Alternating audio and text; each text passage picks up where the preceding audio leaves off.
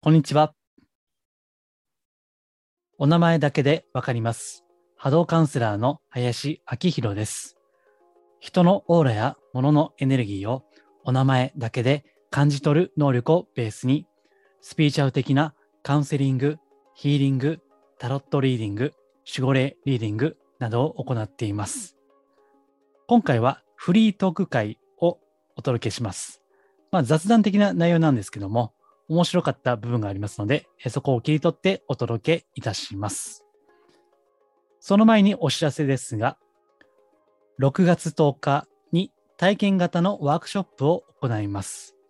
タイトルは、自分らしさを取り戻し、真の幸せを生きる自分創造ワークショップです。心理学的なワークをスピーチャル的な観点を織り交ぜて行います。え理論ではなくですね、言葉ではなく体験してイメージを働かせ、五感で感じると、えそういったことが中心のワークショップになります。えあと、お一人のみの参加の枠となっていますので、えご興味あればですね、え概要欄にリンクを貼っておきますので、ぜひ、えお申し込みいただければと思います。はい。では、今回の内容ですけども、えこれはですね、え実は私、あの、講座の中にですね、霊気ヒーラー養成講座というですね、えスピーチャル的なヒーリングの中で、まあ、最もポピュラーと言っても過言ではない霊気ですね。これをお伝えしているんですけども、その講座の中の雑談です。えお相手はですね、現役のお医者様です。えですので、話がかなり専門的な話もありましてね、え面白かったんですよね。で、その雑談ではあるので、まあ、体系だってはいないんですけども、ですから、いろんなあのテーマがごっちゃになっています。えー簡単にですね、タイトルを行動でつけますと、まず、病院での霊気の実践について、死、死ぬですね。死の直前は魂のボーナスタイム。えそして、癌には良い顔つきと悪い顔つきがある。えここが一番面白かったですね、個人的に。えそして、カルマについてですね。まあ、これはスピーチャル定番ですけども、そのカルマについて。えそして、えこれ最後に語ったんですが、覚醒とは何か。ね、よくあの、えスピーチャル系の根熱、覚醒ね、使われる言葉ですけども、まあ、これって何なんだということ。まあ、これはあんまりこれまで言ってこなかったかなと思うんですけども、まあ、雑談の中に出たので、まあ、また、あの、後ほどですね、ポッドキャストで改めて語り直すときはあると思いますけども、まあ、ざっくりフリートークがてら語ってみたので、えーそういったことがですね、この雑談として語っています。で、えーさっき言った、がんには良い顔つきと悪い顔つきがあるということですね。えーここをちょっと補足をしておきますけども、あの、これ解剖するとですね、どうやらがんには顔つきがあるという、まさに現役のお医者様ならではの見解、まあ、発言でですね、非常に面白かったんですけども、ただですね、えっ、と、医学というのはやはりエビデンスを大切にしますのでですね、え後で、あの、この対談部分、ポッドキャストとして公開することは、えご許可はいただいてはいるもののですね、え補足として、ちょっと、あの、追加の説明が、をいただいてますので、ちょっとメールでいただいてますから、え読んでいきますね。はいえ一般的に病理学的ながんの顔つきは、悪性度を表現するときに使用している言葉です。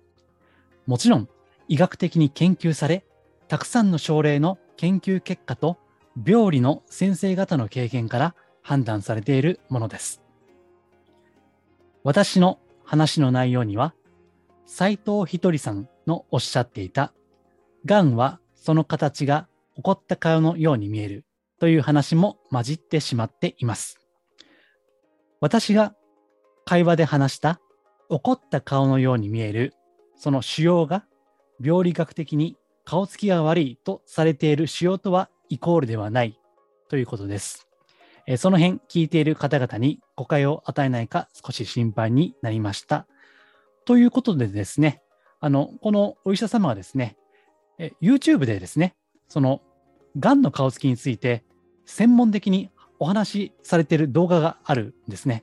それを URL を送っていただいたので、もしこのがんの顔つきをね、ちゃんと学問的にご理解されたい方はですね、その URL を概要欄に貼っておきますので、そこから詳しく見ていただければと思います。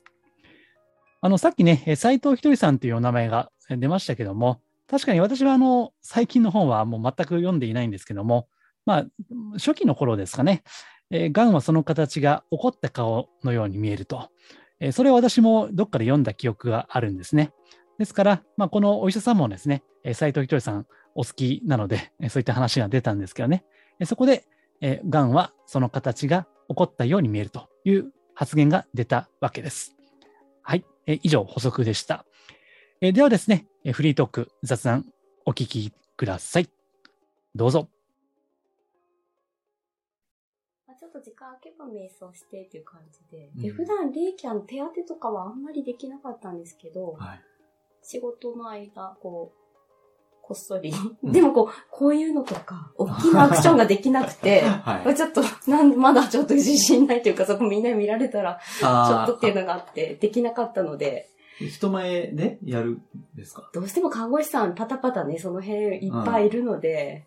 いや、それは、うん、背中側にして、こう、ちょっと、はい、結構亡くなる前の方にやってみることが多くて。はいえ。ああ、なんかおっしゃってましたね、目の前の。あの、ヒーリングの時にね。そうですね。うん、寝たきりの方多くて、あと亡くなるまで療養して見とるっていうような病棟を担当してるので、うん、あ、もう少しかなって言ったら、ちょっと話しかけながら、うんうんちょっとちゃんと光の方に行くんだよとかって言って言いながら、ちょっと胸のとこだけ少し当てて、って感じにして、本当に気持ちいい私がやってる、なん自己満足というか、って感じではやってて、あん。まり今のとこでも苦しそうな人、幸いいなくて。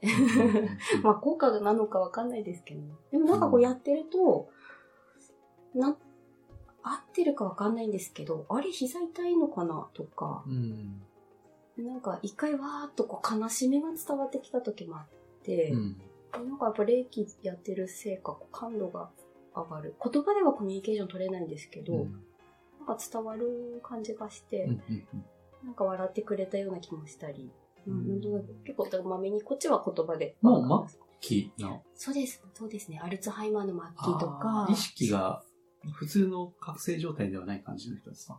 そうですね。多分、うん。まあ、あと、閉じ込め症候群までいかないと、なん、なんですか、脳梗塞の、もう、なんていうんですかね、植物状態の方とか、目は動くし、苦痛は表現するんですけど、まあ、こっちの受け答えとにはお返事できない方がほとんどですね。うん、昏睡状態そうですね。うん、まあ、完全にこう、全然寝てて起きてないって感じではないんですけど、うん、なので声かけるとこう目を向けてくれたりとかはするので。うん、ああ、そうですか。はい、うん、私はあの、あの、昏睡状態の人に語りかけるっていう、まあそういった勉強を、あの、したことがあるんですね。はい。で、要するに言葉とか、あの、通じなくて植物状態とかの人ですよね。はい、そういう人に、こう、でも、あの、あの、まあ、語りかけるゆっくり。うん、そしたらね、手がこう、動いたりとかね。うん、多分そういうの経験あるかもしれませんけど、うん、多分聞いてはいるんですよね。うん、多分そうですよね。分かってるんだろうなって。うん、なんか普通の肉体的な耳がね、動いてるか分かんないけど、多分伝わって、うん、それこそ、なんか波動的ななんか、ね、伝わってるのかなっていう。うん。そうでしょうね。なんか、33歳で、くも膜下出血でも、新婚さんだったんですけど、そのまま植物状態になった女の人が今いて担当してるんですけど、その人、普通、2回目くらい会った時、わーって涙がこう出そうになって、うん、あ、なんかつ辛そうだなと思って。で今、さっき話しかけるようになったら、そんなに苦しそうじゃないですけど、うん、写真見ながら話したりとか、今、まあ、割とゆったり、おかげさまでゆったり働けるので、うんうん、時間作って、あ、ちょっと。そうそうか。まあ、療養病棟なんでね、穏やかですし、一緒に働いてる先生方もなんか協力してくれるので、スタッフも優しくて。はい。この間お亡くなりになりそうな患者さんいて、ご家族が来れないって言ったら、うん、不調さんが横にずっとついて、忙しいのに、で、不調さんどうしたの？って言ったら、いや、一人で行ったら寂しいじゃない先生とかって言って、患者さんにちゃんと付き添ってて、じゃあ私も暇だからよとか言って二人で。そしたら看護師さんわーって集まってきて、お見送りをみんなで、頑張れとかでもうちょっとだよとかって言いながらお疲れ様とかって声かけて、みんなでお見取りしたりとか、なんかね、普通の病院の療養なんですけど、はい、優しいですみんな。うん。あったかい感じがあって。。なんか、その、暴殺されてると、そんな言うてないと思うんですけど、そんなことないですか？全体として。その、療養病棟だからっていうのもある。そうですね。はい。まあ、私自身もね、なんかこう余裕があるので、うん、まあ、そういうとこなるべくちょっと看護師さんたちに頑張ってほしいんで、褒めて、なるべく。うんうん、あ、いいね、よかったね。ってあったかく、こうね、見守られていけたからよかったんじゃないですかね、とかって言いながら、うん、なんかいい声かけしてたら、ちょっと褒めて、とかね、なるべくやるようにしてた。こう雰囲気もね、結構いいですけど。うん。看護師さん目の前にいたりすると、よし、じゃあ手だけ当てとこうかなって言って、こう触る、触るようにはして、肝臓がんの人とかこう触ってやって、なでてました。うん。まあ最近もブログとか、ポッドキャストでね、言いましたけど、あの、えっ、と、死を、ね、死ぬ前の、あの、まあ、まあ、終末医療的な、って、まあすごい大事ですよね。で、最近勉強した内容でもですね、あの、いくらその無神論者とか、その、死んだら全て終わりだっていう人もですね、まあこれ経験あるかもしれませんけど、あの、死ぬ間際になると、そういった宗教的な、うん、ことに、あの、目覚める人もいるんですよね。うん。普段は別に死んだら終わりってね、言っていても、もう亡くなる直前になって、初めてそういう、あの、あの世とか、死んだらどうなる的な、死後の世界的なことを、やっぱりね、関心を持たざるを得ない。うん、確かに。普段は言っててますよ。そうですよね。うん、そう。だからね、あの、そういうのを信じないとしても、いざなんか環境が変われば、あうん。多分ね、それは、その、私たちのその無意識の中に誰しもあると思うんですよね。うん、そういう、はい、うん、宗教性。うん。そう。まあ、まあ、あの、まあ、こういう勉強してると、ね、そんなある決まってるんですけど、うん。ただ、ですから、うん、普段は、そうやって信じないとも、亡くなるときは、そういうのを、に、まあ、目覚めるチャンスだと思うんですね。うん。だから、まあ、ね、そういう方がもしいらっしゃったら、あの、亡くなる前が大事っていうね。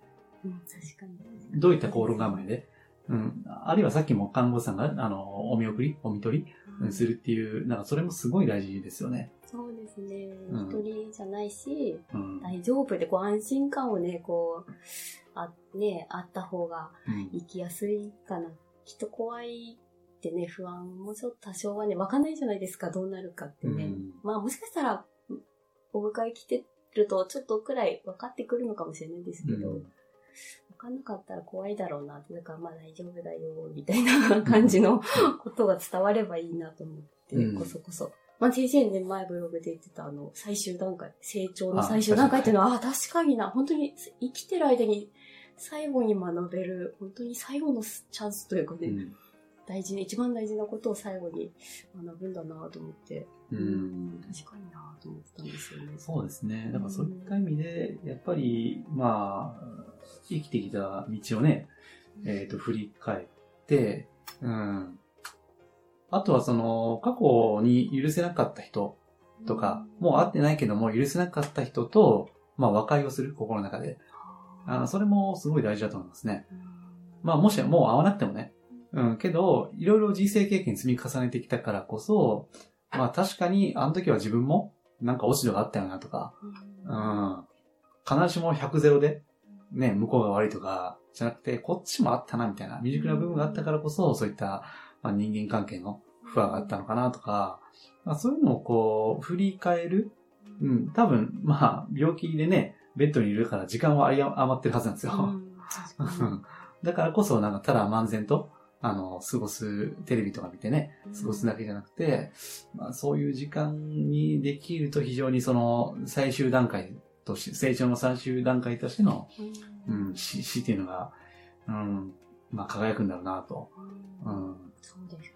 うん。癌の方とか特にこう、余命がなんとなく読まれるので。ああ、そうそうか。でもこう、心疾患とかでね、ポクッと言ってしまうと、なんかこう、まあ、本人が苦しむ時間は少ない代わりに、多分その学びは得られないので、ただなんかこう、両方見て、いつも思ってたんですよ。が、うんはね、苦しい時間もあるけど、うん、最後多分その救われる時間にもなるというか、うん、準備できるっていうのはなんか、がんはまあいいっちゃいいのかなと思ったりして。そうか、いや、それはなんかお医者さんならではの視点ですね。そう、心血管系の方はね、はい、もう昨日バリバリ働いてたのに、バーンってこう破裂してなくなるので、そうか。準備何もできないで行っちゃうんだなと思いましたね。死に自宅ができないですね。そうなんです、そうなんです。だからまあ、苦しむ時間はね、少ないですけど、うん、癌は痛みを抱えながら何ヶ月とか何年とか行きますけど、なんかね、どっちも辛い、どっちもどね、まあ、その人に必要な死に方なんだろうなと思うんですけど、ね、いや、そうか。確かにな。時間があるから、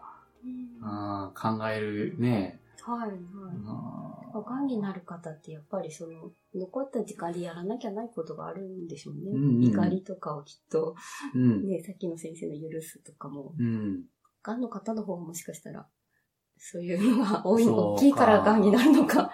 なんか、誰だっひとりさんかな、うん、なんか、ガンは怒った顔してるっていうのをなんか言ってたことがあって、確かにそう、もうモコモコしてなんか、うん、確かにあ、そのガン、ガン細胞自体ですか？はいはい。見た目が怒ってるんだみたいなことを聞いて、ええ、確かにそうかもあそれが実際解剖とかされて見られるんですか？現物あ、見ます見ます。で、手術してたので、えー、おー。わーでこう、なんかこうカリフラワーみたいなカリフラワー。なんていう、なんですかね、ごつ、やつ頭みたいなゴツゴツしたのとか、はい。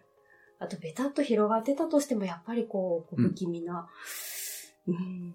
多分、今もしかしたら見たら、うん、なんとなくこう、気持ちがね、わかるかもしれないですけど、その時は、わーみたいな。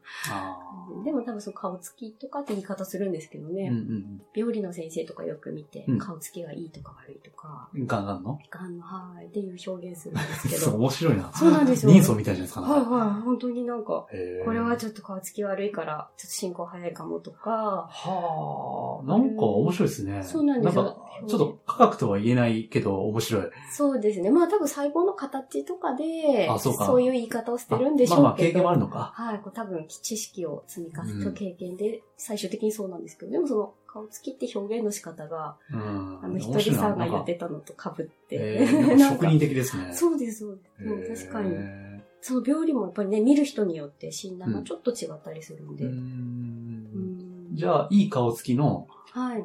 がんだと、はい、まあまあ、大丈夫。でもまあ、取ってね、うん、取り残しがなければもう完治かなって言って、あと経過観察で終われるんですけど。あ面白これは顔つけ悪いし、ちょっとリンパ節にやっぱり転移してたから、ちょっと化学療法もしようとか、うん、術後の治療がね、ちょっと変わってくるんで。うん。病理は大事なんですけど、でもそう顔つきっていう表現する先生結構います、ね、それまでの生き方とか考え方あるいは何を食べたかとか、うん、それが全部そこに集約される感じですね。うん、じゃないかも。うん、そういうあり、あり得ると思いますね。うん、うん。まあ、か、な、もしかしたらこう、そう、先祖の、先祖というか家系的なこう蓄積も、あ、遺伝ですか？ああるかもしれないですけど、多少は遺伝の、遺伝子のこう、なんていうんですか、傷つきやすさみたいなどうしてもあると思うんですけど、うんうん、それにしてもこう、多重にこう、癌が積み重なる方もいますし。多重？そうなんですよ。こう、水臓、あ、転移とかじゃなくて？転移じゃなく、また同じ重複してるというか、はい、乳がんやったのに、はい、まあ、子宮をやったとか、大腸がんやって乳がんやって、複数抱える方は。同時で発的にこう、出るってことですか？そう、まあ、時間はか、あの、同時じゃなくても。若干ララタイムラグがあっても、こう、ボーンと。はい、大腸がんで手術に来たけど、何年前に乳がんやったばかりだとか。だから転移じゃないか、ちょっと違いを見てうん、なんかこう重なる人いっぱい。ああ、まあそっか。その辺はなんか単純にね、思い方考え方がいけてないとか、いとはなんか断定できないですね。そうなんですね。遺伝的なものもね、今おっしゃった、ある、ね、あるだろうし、家系的なものとか。うん、そうですね。あとなんか最近ちょっと江戸川慶史が気になって、すごく勉強して、そうすると結局前世のことが、はい、そう、まあ何何世か前の前世が今の体にカルマとして現れてるとかっていうのがあって、ね、先生のブログだと因果論だから、いや、結構きつい事実だなと思いながら。まあ、因果論的な、まあ、定番、土定番の、はいはい。論の見方ですよね。そうですよね。いや、でもそれはあると思いますよ。だから決して、あの、ブログとかでは否定はしないんだけど、うん、それだけだとしんどい場合があると。そうですよね。なんで自分ばっかりみたいな人やっぱりいるので。そうそう。なんでなんか、で、だからもっと言うとね、周りはみんな幸せそうなのに、私だけなんか、ね、世界の不幸をね、自分で背負って、まあ、ジョーカーみたいな気分ですよね。本当ですよね。でもなんかこう、まあ私が接した方に限るんですけど、うん、病気を複数抱えてる人と、うん、胆の炎だけとかの人でも、うん、複数抱えてても、いや、本当に大病して大変だけど、まあおかげさまでよく生きてるしねっていう朗らかな人は比較的多くて、優しくてなんか、あ、この人いい人なのにかわいそうにな、みたいな気持ちになることが多くて、胆の炎だけで死なないのに、いや、本当にこんなことになって私は不幸でみたいな人は、胆の炎だから死なないって言っても全然ダメだし、だからもしかしたらその、江戸川慶氏曰く、うん、カルマを解消できるような魂のレベルになると、うん、こう生を超えて出て、転生の、例えば次の転生じゃなく、はい、何世代も超えて出てくるのは、はい、こう超えられる状態になったから出てきてるっていうのをなんか言ってたんで、うん、もしかするとその重複した不幸を解消できるような人格というか。うん、まあそうですね。だから、うんちょじゃだから覚醒、覚醒遺伝って言いますけども、はい、覚醒的カルマですね。はい。まあそんな言葉ないかもしれないけど、うん、まあ単純にこう、あくまでこの世の尺度で、えっと、何世代前、うん、多分、あの世の世界では何、多分そういったカウントはしないと思うんですね。いろんなた、多分パラレルワールドじゃないけども、いろんな時間軸が一緒に走ってると思われるので、だから、ただ、あくまでこの的な価値観で言うと、何世代前かのものが、こう、覚醒的に、こう、今、そのね、えっ、と、帳消しする、できるっていうので、まあ、来るってなるし、まあ、そうすると、一応論理的には、あ、こんないい人なのに、ね、こんな、がん、大病とかね、っていうのはあるんですよね、それは。で、あるいはいいところ早く死ぬとかね。そうなんです、そうでしょうね。そういう感じが ありますよね。うん、まあね、完全に論理では説明はできないとしても、一応まあ、うん、納得できる考えとしては、もしかしたらね、何世代か前のものかもしれないし、あるいは何世代か前に、えー、まあ他の背負った部分ですね。他の人たちの分をね。だからまあ、イエス・キリスト的にね、十字架に、ちっちゃい十字架にかかった場合っていうのもありますよね。まあ、愛、愛としての自己犠牲みたいな。うん。それはまあ苦しい自己犠牲じゃなくて、尊い意味での、まあ、犠牲みたいな。うん。ですからね、えー、スピーチャー的にこう段階が成熟してくると、やっぱり自分のことじゃなくて、この人類とか、地球とか、もっと言うと、この銀河系の宇宙とか、そういったレベルも含めて、まあ、あの、なんていうかな、浄化するというか、うん、っていうのはあるんですね。これはまあ、祈りの、さっき言ったテーマにも通じてくるんですけども、うん、やっぱりこう、うん、ね、徳を高めようと思うなら、自分のことだけだけじゃダメで、あえて人のね、罪とか、そういったのを、まあ完全にその背負えないんですけどね。やっぱり自分で巻いた種は自分で刈り取るのが、基本なんですけど、ただ、まあ今もこう世界情勢見てもそうですけど、ね、あまりにちょっとそうですね。ひどいんで、うん、まあ、詳しくはね、ちょっと言うと長いんですけど。うん、で、上級は、うん、まあ簡単に言うと、悟りのレベルなんですね。ただ、悟りのレベルって言っても、そんなもんね、じゃあこれ、これから何？数時間受ければ悟りましたよね。そうですよね。ただね、霊気のあのスクールによっては、その悟りをね、結構歌いたがるんですよね。うん。上級サード、はい、サードを受ければ悟れます的なね。お、すごい。そうやっていうスクールもあるんですよ。面白い簡単そうですね。簡単に。うん。えー、難しい。多分一生かかることですよね。多分その死の前の学びも込みの、多分悟りですよね。うん、あのー、悟りって何ですかね？そうですよ、よくね、多分スピ系の YouTube とかご覧になってから、覚醒っていう言葉よく聞きません？あ、聞きますね。覚醒って何ですか？いや、覚醒わかんなくて、でもなんとなく、気がついたなっていう感じは自分ではあるので。うん、気がついたっていうの？はなんていうか、楽な方、こっちに重きを置くと、重きをっていうか、こっちを大事にしてると楽だ。自分がこう、うん、清らかというか、すがすがしいというか、そういう感じは、に気がついたので、まあ目覚めがそれと一致するかわかんないですけど、なんとなくそっちには、はい、足は踏み入れたのかなっていう印象はあるんですけど。うん、そう。でもね、その、うん、そうやって今多分感覚としておっしゃってるんだけども、うん、じゃあ、あの、覚醒って何ですかって言ったら多分答えられないですよ。そうですね。言葉にはちょっと難しいですね。うん。そう。で、えっ、ー、と、そうだな。じゃあ、えっ、ー、と、一応その自分の定義として、こういうのはちゃんと言葉にしないと、ね、あの、なんていうか、まあ、もちろん頭で理解でしてもね、意味がないことではあるんだけど、ね、悟りって。うん、簡単に言うと、えー、命大大いなる命が自分の中にも働いている。うん。ということを、が、分かった。簡単に言うと。多分小学生でも分かるように言うと、大きな大きな命が、このちっちゃい自分の命の中にも働いているんだっていう。なるほど。多分分かったは、あれですよね。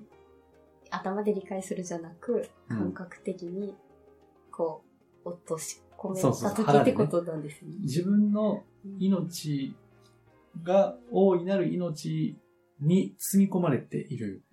うん。で、その命っていうのは、もっとまあ宗教的に言うと、その命は自分を生かしていて、要はあれですよ、あの、えっ、と、医学的に言えば、あの、なんていうの、あの、自律神経。うん。あの、要するに、意識しなくても、ね、心臓、肺臓が動いてるじゃないですか。うん。あれと、なんで自律神経でしたっけ、そうですね。はい、うん。その働きですよね。うん。そう。黙っていても働いているという。うん。それについて深く、うん、深く直感した、うん、状態といいますか。覚醒とか目覚めっていうのは。単に自分の力だけで生きているわけではないっていう。うん。だから霊気的に言えば、自分が霊気エネルギーによって生かされていて、かつ自分が霊気そのものなんだという感じ。うん。これが多分、その、覚醒とか悟りなんですね。で、ただ、問題は 問題はここじゃないんですよ。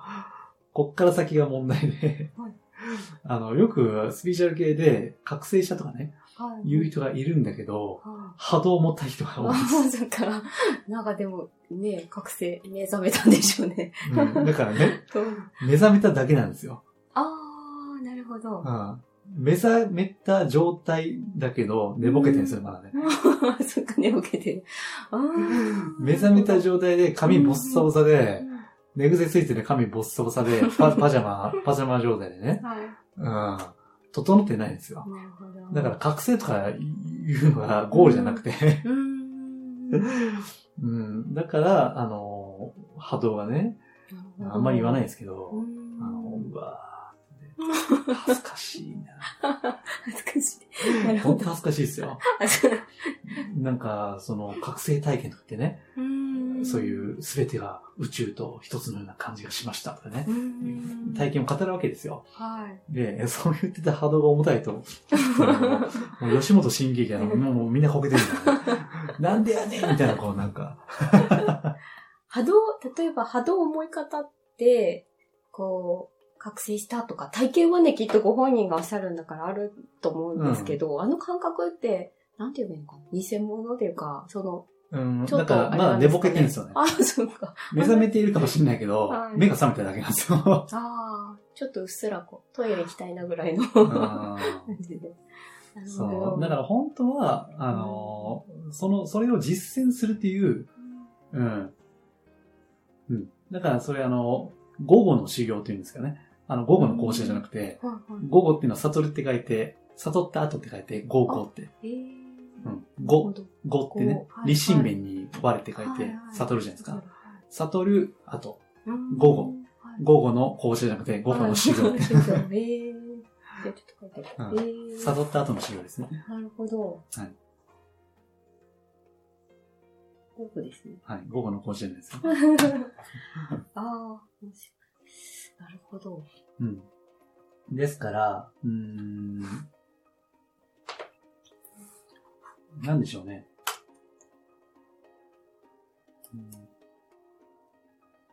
車もガソリンがいい、ね、素晴らしいガソリンがあってもね、走らせなければ、車としての役割を果たさないと。で、パソコンもいくらスペックが良くても、実際ね、使わないと、パソコンとしての役割を果たさないと。で、悟るのは別にいいんだけど、あ、大いなる命の中には私はあるんだと。いいんだけど、それを実践できなければ、結局、あんまり意味がなくてうん、で。たださっきの死を見とる、その死の直前の、あ自分はお世話になっていたと、いろんな人のね。その状態は別ですよ。やっぱりね、あの、やっぱ死、死ぬ直前っていうのは多分ね、すごいボーナスタイムなんですよね。魂としては。なるほど。もうスーパーボーナスタイムだと思います。っていうのは、その時は別に実践しなくても気づくだけで波動が上がるみたいな。はい、なるほど。うん。だってもう死ぬ前だから、体が不自由な状態とか、その時は実践ができないですか、具体的に。はいはい、その時はね、あの、多分ね、アドバンテージがあるんですよ、その時は。ああ、確かに。ちょっとなんか、い祈りの状態に近いですかね。なんかいるだけで、その方の近くにいると、なんか、うん、こっちもちょっと癒されるじゃないですか。そうそれはね、あの、まあ、死ぬ直前ってやっぱあのの波動もやっぱ入ってるんで、そうするとね、あの、そこは別に実践しなくてもね、ただ気づくだけで、あの、魂が高まっていくという、もう、もう、もう、もうボーナスタイムですよ。うん、なんか、うん、核変って言ったら変化だね。核変タイムですよね。なるほど。わーっとこう。もうめっちゃ出るみたいな。そう。だからね、ある意味、そう、死ぬ前っていうのはすごい、そういった意味で大事ですね。ただ気づくだけで清まるんで、ところがそうじゃなければ、やっぱ修行がないと、まあ、それが霊気の実践なんでしょうけどね。うん。手当てっていうのはそういうことですよ。手を当てる人に。だからね、あのー、こう、えー、病院の中で、えっ、と、患者さんに、こう、手を当てるっていう。うん。その実践が、こう、修行ですよね、ある意味では。そうですね。うん。だからそれがないと、単に悟っただけでは波動を持たないままなんですよ。うん。なんとなくわかる気がします。そう。目が覚めて、ちゃんと顔を洗って、髪の毛ドライヤーして、整えて、女性だったら化粧とかして、整えて、服も着替えて、で、出ないといけないんですよ。なるほど。だから目覚めただけだったらまだ寝ぼけてるんですよね。